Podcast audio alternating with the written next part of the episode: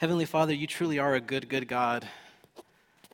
God, we sometimes take for granted the fact that you've given us this gift of Sabbath where we can just pause all the things that annoy us, that bother us, that cause us anxiety.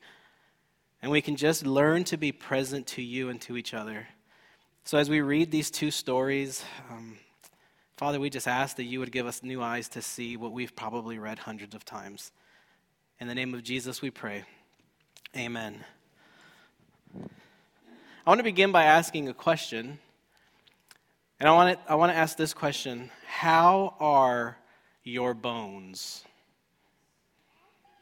How are your bones? I know some of you, us, I'm 37, but I feel my body's like that of an 87 year old. Like everything hurts all the time. But we think about it and we think about our bones and, and we just, we know when they hurt. We know when we've broken them or strained them. We know when something in our body hurts and we, we can pinpoint and say, like, oh, I'm just not feeling good. So I want to ask a slightly different question How are your spiritual bones? You see, your bones are what make up the exoskeleton of your body. Your bones, really, in a sense, are the thing that keep us upright. I mean, it's our legs and the muscles and everything else, but without a bone, we oftentimes have to get special, like prosthetic, uh, like feet or legs or whatever. But our bones are the very thing that make us able to stand upright and be able to move our arms and move our fingers and move our neck. It is that thing, it is our skeleton that helps us to be able to live and move in this world. But what if I said, How are your spiritual bones? And we use the same metaphor of our regular bones, but then we begin to say, Well, what is the thing that is within us that helps us to keep walking in this life of faith and relationship with God? I wonder what our questions or our answers would be to that question is, Well, how are my spiritual bones?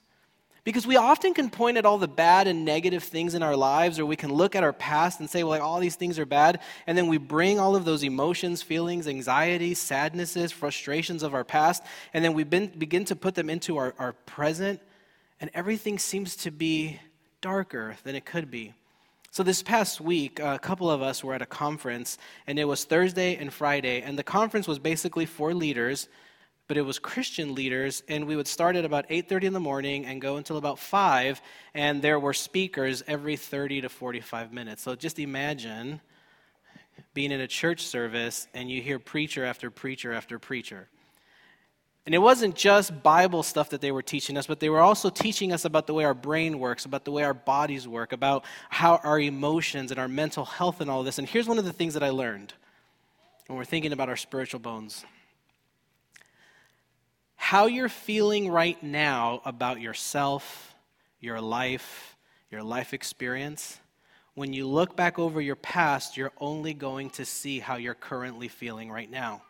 So if you're in a depressive state, when you look back over your life, you're only going to focus and remember the moments in your life where you were depressed, anxious, frustrated. That's the way the brain works. And the good news is is that you can change the way you think and see the world and by doing so, as you look back over your life, you then can begin to see all of the good things that happened in your life. Did you know that? I heard this from a neuroscientist this last week. I learned this. Your brain can refresh its thoughts every 10 seconds. Think about that. Have you ever known someone who's like upset, but then like 10 seconds later they're like, ah, whatever, I'm over it? That's because your brain has the power to literally, and you have to obviously make it reset itself, but every 10 seconds you have the capacity to reset your emotions, your feelings, your anxieties, and say, I'm going to reset this with a new thought and a new action. And what ends up happening when it comes to our spiritual life, a lot of the times we just kind of see the world as this dark, horrible place. And then we just kind of think like everything is getting so bad and everything is getting worse and worse every day and everything is just going to be terrible. But the way God created you and made your mind and the way your body to work to connect with each other is that you have the capacity to continually change. And so if the answer to you to you, the question of how are your spiritual bones, some of you might be saying, Well, I wish, I wish, I wish my spiritual life was better. I wish my relationship and my connection to God was better. The good news is that you can begin to change that right now. 1001, 1002, 1003, 1004, 1005, 1006. It's awkward, right? 1007, 1008.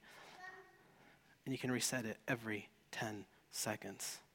Because God created you in such a way to continually be renewed and in the renewal process. So when God renews you, we know that it is a continual renewal of your soul. Because that's the way God created you. And in a sense, it's like every 10 seconds, you know that God is continuing the work of renewal in your life. But even then, sometimes our spiritual bones, they just feel frail. Our spiritual bones, they sometimes they just feel like like we don't have the Holy Ghost calcium that it needs to be strong. If you've ever broken bones, I've known people who break the same bone multiple times, to which I always say, like, maybe you should stop doing that thing that keeps making those bones break. And we do that with our spiritual lives. Isn't that right? Like, we, we do that with our spiritual lives where, you know, they say the thing that got you here, doing the things that got you here aren't going to get you to where you want to go. So, if you want your spiritual life to continue to improve and get better, if you keep doing the same things that aren't helping you get closer to God, you're not going to get closer to God. And we know that God chooses us, God comes to us, God is continually inviting us, but God will not force us to enter into his presence. And so you have to ask yourselves, what am I doing for my spiritual bones? So I want to read to you a story, or not a story, but I want to open up scripture to you in Ezekiel chapter 37. So if you'll open to Ezekiel chapter 37.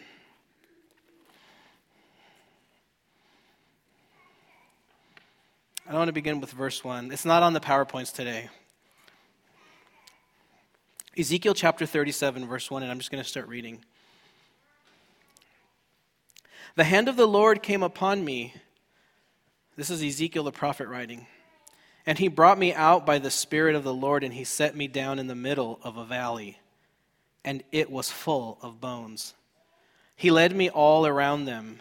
There were many, there were very many lying in the valley, and they were very dry. And he said to me, Mortal, can these bones live? Oh, I just want to stop there for a second. The Bible scene shows us that Ezekiel was brought by vision into this place. It was a valley and it was full of bones.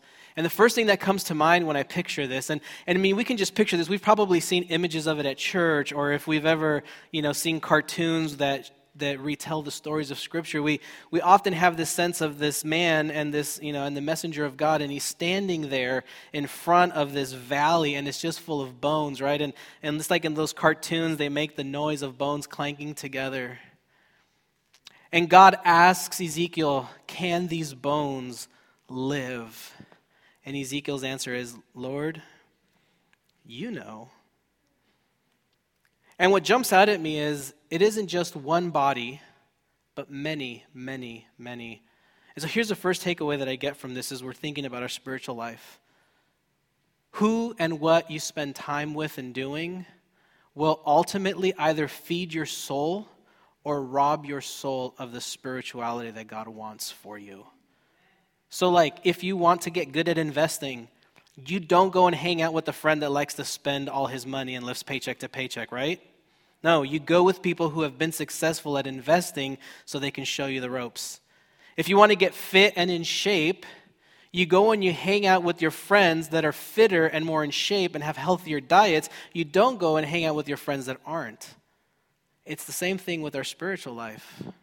If you want your spirituality to grow, if you want your spirituality to be deepened and have solid roots, then you spend time with people who have gone further along the journey of faith than you, and then you ask to just be a part of their life.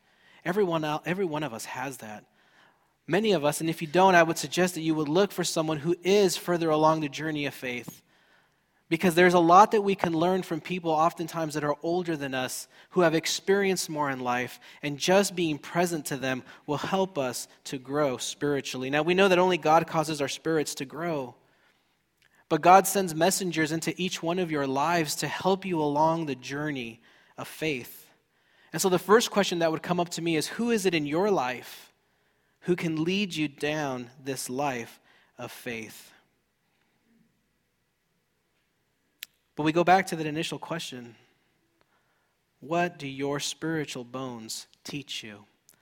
Now, the National Geographic, we all know this magazine, they had this cover story that said, The Lost Tribes of the Green Sahara, which sounds like an oxymoron to us because when we think of the Sahara Desert, what do we think?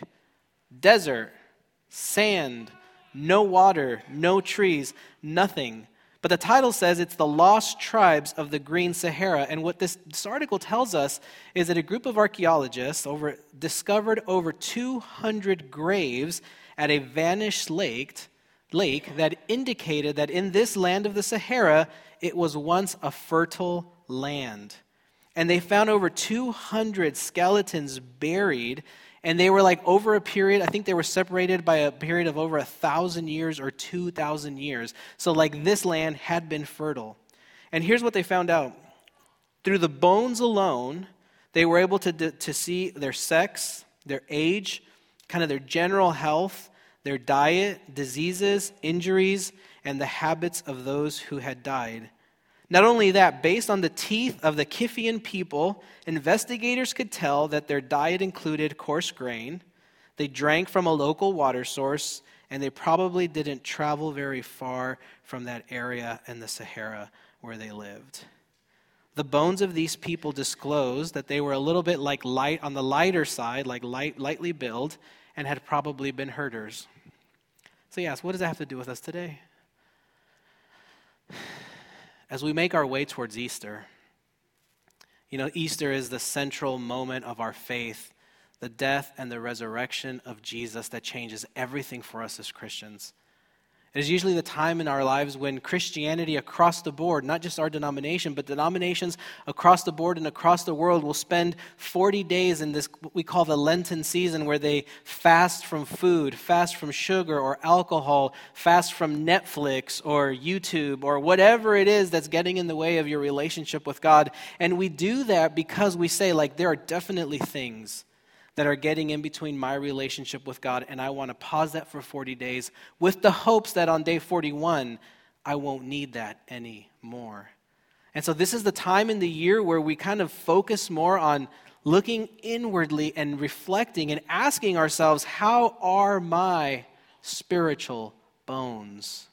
How are your spiritual bones? What would your spiritual bones, if a archaeologist was able to, spiritual archaeologist was able to come, what would they see about your spirituality and your relationship with God? Would it show a deficiency of a substantial diet of study, reflection, prayer, and a meaningful relationship with God? What would this examination tell you about the richness of your spiritual practice? How sincerely do you long and pray for the gifts of the Spirit love, joy, peace, patience, kindness, goodness, faithfulness, gentleness, and self control? What would be your answer if we asked, Can your spiritual bones live again? And so we come back to the story where Ezekiel answers God. God says, Can these bones live? And he says, and I guess the, a paraphrase would be, God, only you know the answer to that question. And so we continue. Verse 4 Then he said to me, Prophesy to these bones and say to them, O dry bones, hear the word of the Lord. Thus says the Lord God to these bones I will cause breath to enter you, and you shall live.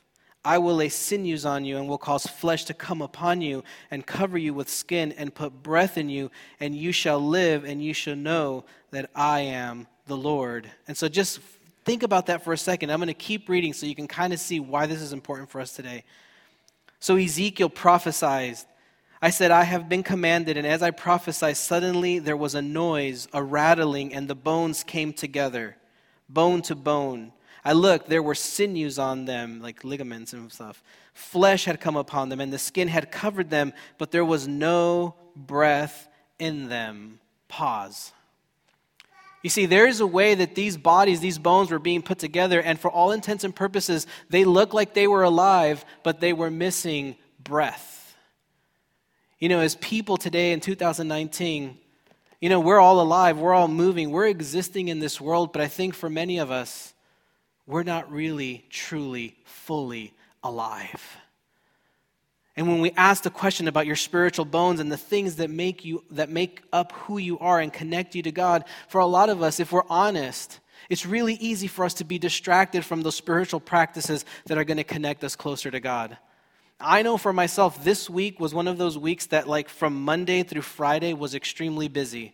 I mean, all day, every day, there was something that was either coming up, something that I had to do. And I can tell you, and I can be honest and vulnerable, and you're free to judge me. But the Bible says if you judge, you also will be judged. But I'm just. I'll be honest with you. Thursday and Friday, I didn't have my morning devotional time. I didn't spend time in my morning prayer ritual that takes, like, I use timers for my prayer rituals in the morning. I didn't do any of that. I was doing something that was really good. I was going to a conference that was going to fill me up, but the spiritual practices that build up my spiritual bones, I didn't do. And if I'm honest, I don't think I did them on Wednesday either. It doesn't mean that I didn't think about God. It doesn't mean that I didn't look at the text for the week. It doesn't mean that I didn't do other stuff. But the stuff that matters in the very beginning of the morning for myself as a spiritual leader of this congregation, I didn't do those things because this week was just that busy. And I know that if it is my calling to be in tune with the Spirit on a daily basis, and if my life can get busy enough that I am pulled away from those things, and I know that your life, listen, I drove in traffic this morning, this week. It's terrible for those of you that have to drive in traffic in Southern California. I know that if this was true for me, it might be true for you. And it's really easy for us to get distracted from the really important things in our lives of connecting and deepening our relationship with God. And so we ask that question what would your spiritual bones show? Because for some of us, it may look like we're going through the motions of spirituality. Like, after all, we're here at church, right? So we must be good. But church alone isn't enough to deepen your relationship and deepen the roots of your faith that connect us to the one who breathes life. And so in Ezekiel 37, it tells us these bodies looked like they were alive, but there was no breath in them. Verse 9 Then he said to me, Prophesy to the breath, prophesy, mortal. And when he says prophesy in Scripture, it's to prophesy means like like right now as i'm preaching that would be a version of prophesying. So like speaking with conviction speaking from the spirit right? So that that's what prophesy means in case some of you are like oh that's a weird word that we don't use. No we don't. So it's just another way is like speak with conviction. So he says prophesy mortal and say to the breath thus says the lord god come from the four winds o breath and breathe upon these slain that they may live I prophesied as he commanded me, and the breath came into them, and they lived and stood on their feet, a, a vast multitude. I want to pause there. You know, it's easy for us to look like we're alive and go through the motions of life. But if we're not connected to the source of life, you're merely just existing in a life of mediocrity. But God has called you to live a life not only of abundance, but a life that flourishes in every and all direction from yourself. God is the one who allows you to flourish and grow. That's why the Bible says you are the salt of the earth. You are the light of the earth. But I fear that so many of us as Christians, we're not living as salt and light. We're living more like month old milk. Yeah. Cheese. It's called cheese. And instead of light, we function oftentimes more in darkness. Because for many of us, if we're honest, we're not daily connecting to the light of the world.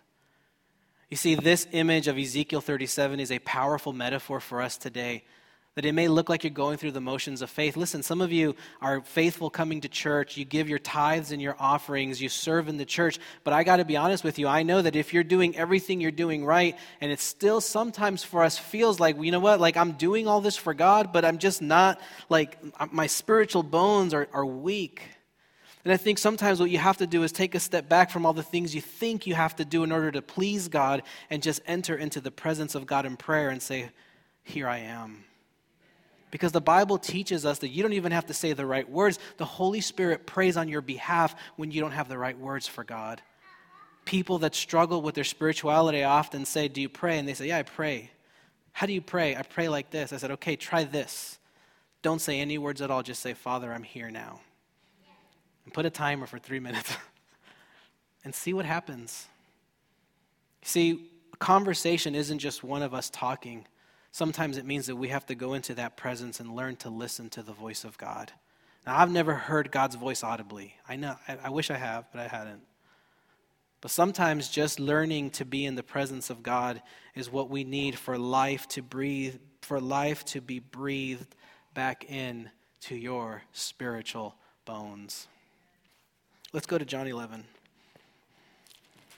Two stories linked together. John 11. I'm, I'm going to read pretty quickly through the first part, all right? So buckle your safety belts. And um, if you're a guest of ours, like, yo, when we come to church, like, we, we want to get into the Word because we know that, it, that through the Word, the Spirit has power to continue to shape and to transform us. So, like, you know, we don't go very long, but just if you're here, just trust us. verse chapter 11, verse 1. Now a certain man was ill, Lazarus of Bethany, the, the village of Mary and, his, and her sister Martha. Mary was the one who anointed the Lord with perfume and wiped his feet with her hair. Her brother Lazarus was ill.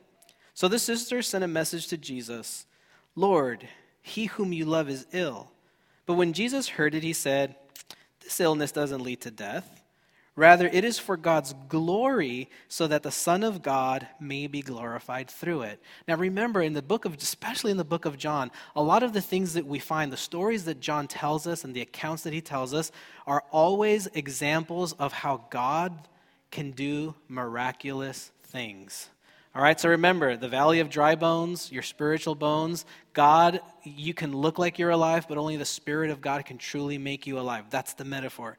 So now we're going to this. Now keep that in mind in the back of your head as we're reading. Verse 5. Accordingly, though, Jesus loved Martha and her sister and Lazarus, Jesus' best friends. And after having heard that Lazarus was ill, he stayed two days longer in the place where he was. Just that's important. So he hears about it, he stays where he is two days longer. He doesn't go there right away to the people that he loves. Then after this, he said to the disciples, Let us go to Judea again. The disciples said to him, Rabbi, the Jews were just now trying to stone you. Are you going there again? Jesus answered, Are there not 12 hours of daylight? Those who walk during the day do not stumble because they see the light of this world.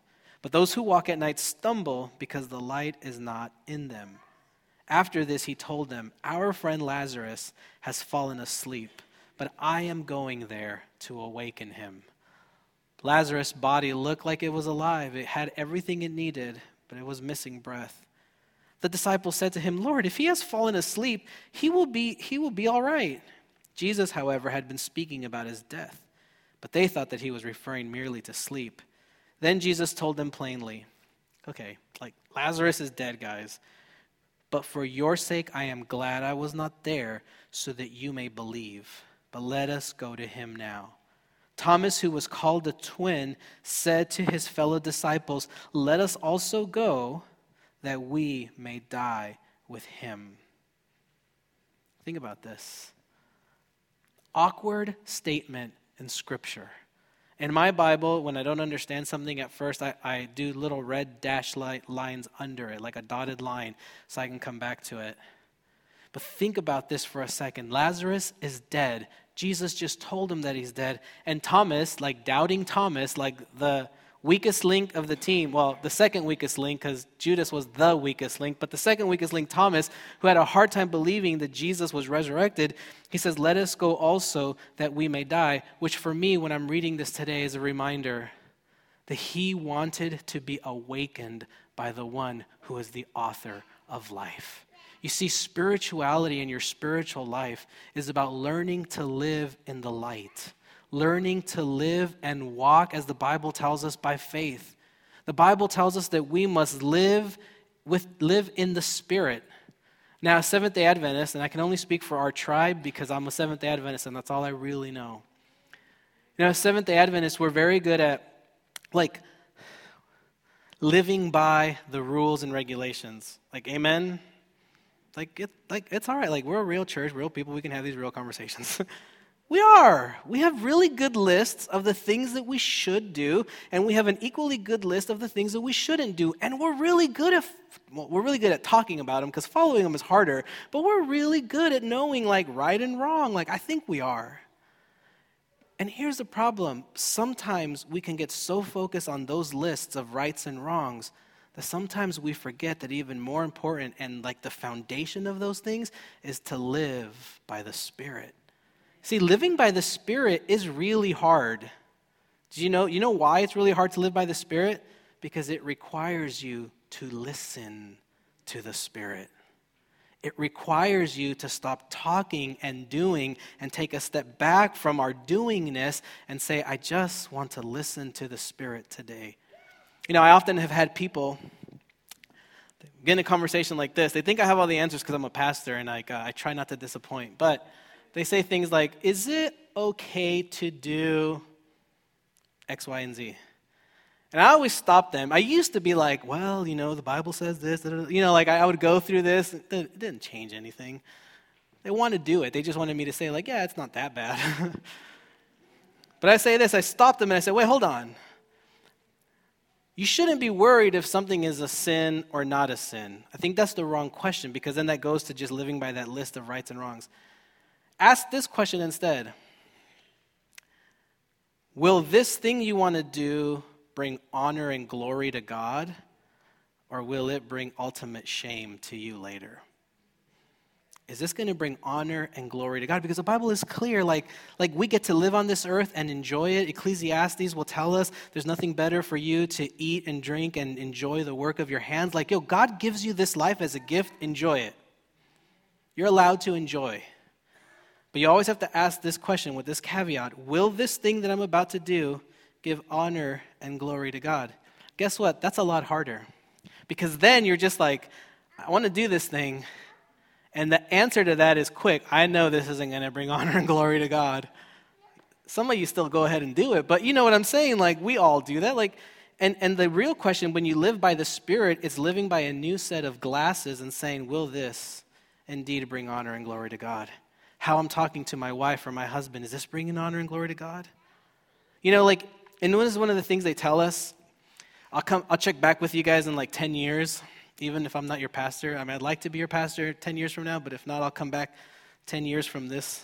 Kara, write this down. We'll, for those of you that are still left, and I'll tell you about our parenting. But you know, when I was like 26 years old, I would give sermons and I would tell parents, like, this is what you need to do with your kids. And they just laugh, roll their eyes, okay, pastor. Somehow I always sided on the side of the kids, but go figure. no, but here's the truth. Like when you're a parent, this is what they tell you, this is what they, this is what we hear all the time, right? And, and, and so like Kara's dad has always asked us like have you you know have, have the both of you had this conversation about how you're going to raise your kids and in my mind i'm like yeah I'm, i'll be in charge. Like just let me do everything you know? And kara is full of grace and mercy and peace. She's like okay whatever like you know. But here's the truth. Here's the truth. Here's what they say. If you have two parents and one parent is all about the rules, the regulations, like, and they're black and white about everything, oftentimes it'll appear as the child is following those rules because they don't want to get yelled at or grounded. But a lot of times, what we hear about parenting is like, or about kids is like, but then they find ways to sneak around and do the things they're not supposed to do. But to their parent, it looks like they're doing the right things. Does that make sense?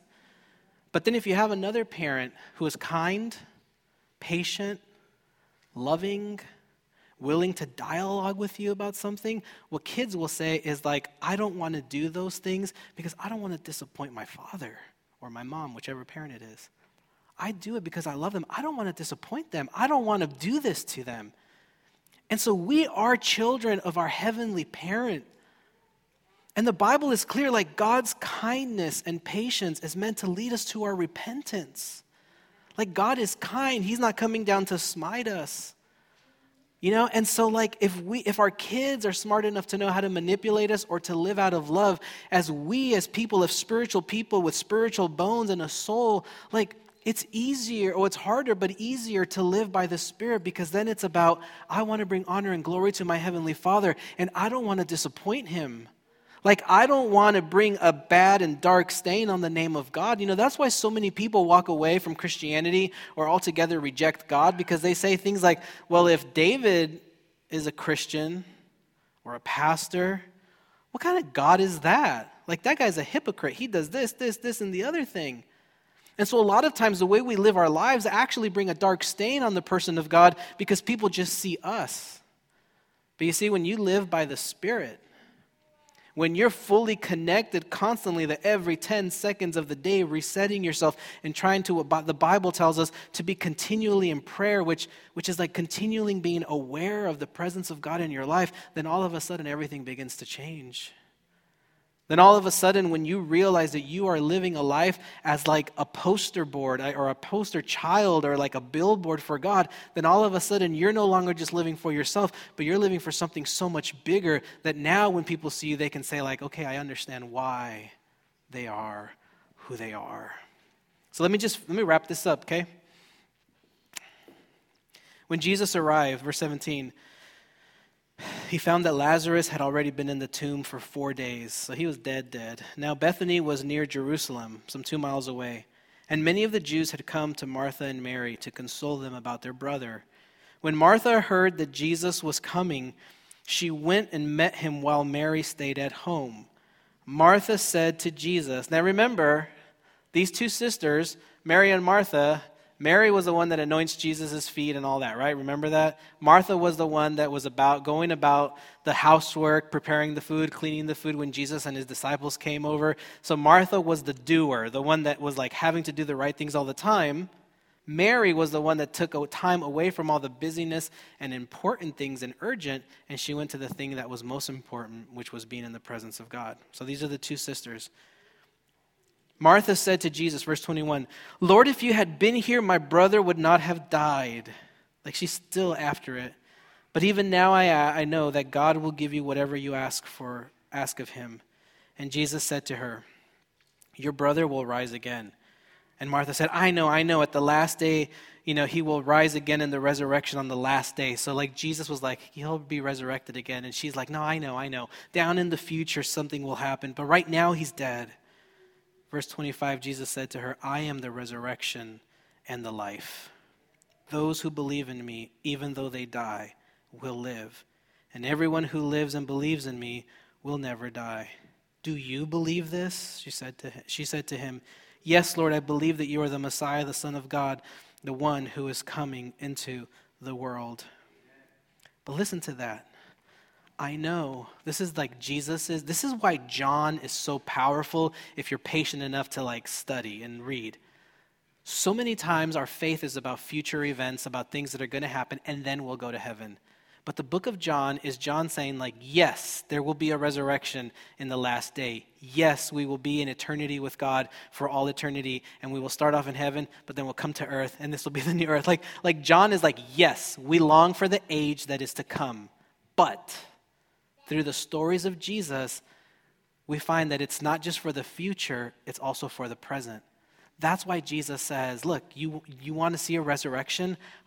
I am the resurrection and the life. If you come to me, if you believe in me, your spiritual bones will be strengthened. Just like the valley of the dry bones, not only will you look alive, but the breath of God will be placed in you if only you come to me because I am the one that is coming to you first. I am pursuing you. I am inviting you. I want you to welcome you into my family. And what we find in the story of Lazarus is Jesus says it's, it's about the future, but it's also about today, right now, in your presence. And I am the resurrection and the life. I know you can resurrect him, Jesus. I am the resurrection and the life in the now and the present. So let's just finish off this story. When she had said this, she went back and called her sister Mary and told her privately, The teacher is here and is calling for you. When she heard it, she got up quickly and went to him. Now, Jesus had not yet come to the village, but was still at the place where Martha had met him. The Jews who were with him in her house, consoling, I'm reading kind of fast, sorry, saw her, Mary, get up quickly and go out. They followed her because they thought she was going to the tomb to weep there. When Mary came with Jesus and saw him, she knelt at his feet and said, Lord, if you had been here, my brother would not have died. When Jesus saw her weeping, The Jews who came with her also weeping. He was greatly disturbed in spirit and deeply moved. He said, Where have you laid him? They said to him, Lord, come and see. Jesus began to weep. So the Jews said, See how he loved him. But some of them said, Could not he who opened the always there's always there's always someone. Could he who had opened the eyes of the blind man, could he not have kept this man from dying? Then Jesus, again greatly disturbed, came to the tomb. It was a cave, and a stone was lying against it. Talk about foreshadowing, okay? Jesus said, Take away the stone. Martha, the sister of the dead man, said to him, Lord, already there is a stench because he has been dead for four days. Jesus said to her, Did I not tell you that if you believed, you would see the glory of God? Think about that. If you believe, you will see the glory of God. If you haven't read this story, spoiler alert, he raises Lazarus from the dead. You see, the, the book of John is a continual, and I'm going to wrap up with this. The story of John is this continual line of story after story of the hand of God reaching into human history and doing the impossible that no one thought could happen. That's why we pray for people when they're sick. That's why we anoint people because we believe that the power of God and the hand of God is still moving and God can still heal. Even when people aren't healed, we still defer to God and say, God, only you know. And one day at the resurrection, at the last day, we will know why. Our job is not to know why. Our job is to just know that if we're in the presence of God, as the Bible tells us, we will see the glory of God. And you will see the resurrection and the life in your life today. For many of you, you need a little resurrection in your life. For many of you here this morning, your bones, you say, like, man, my dry bones, I'm in the valley right now with Ezekiel. And I don't know how to get out of this. I don't know how to pull myself out of this funk. I don't know how to pull myself out of this feeling of downness. And if you're in that spiritual funk, I can only tell you this all it takes is an open and willing heart for God to begin to pull you out of that if you're in that spiritual place, and that what, what some ancient Bible writer, not Bible writers, but what some of the early church fathers would say is the dark night of the soul where everything just isn't making any sense and you just are looking for a light. Like, I am going to pray for you right now, but I also want you to email me or text me because my job as a spiritual leader of this community is to be able to help you deepen your relationship with God and walk alongside you in your journey of faith. And I know a lot of times people will say, like, oh, Pastor, I know you're busy. I don't want to bother you. Like, I want to be bothered by you if this is your problem. Because my calling is to help you to live the life that God has created you to live, the abundant life, one that flourishes. And if you feel like you're just floundering in this darkness, please come and talk to me as soon as possible. Email me, text me, whatever it is. Because I want us to be a community of people of the resurrection, not just in the future, but today a resurrected people that are living new lives in the newness of God that God is doing through you now. Let us pray. Heavenly Father, you know your children who are here this morning. And you know the person that, as I was speaking these words this morning, was saying, My bones are dry and I need something, something more. Father, in the name of Jesus, we ask now that your Spirit would descend on them and fill them with a double portion of your Spirit. Father, we read these stories in Scripture because we know that you still do the impossible. Give those who need courage, courage. Give those who need strength, strength.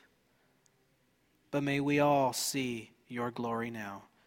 In the name of Jesus we pray. Amen.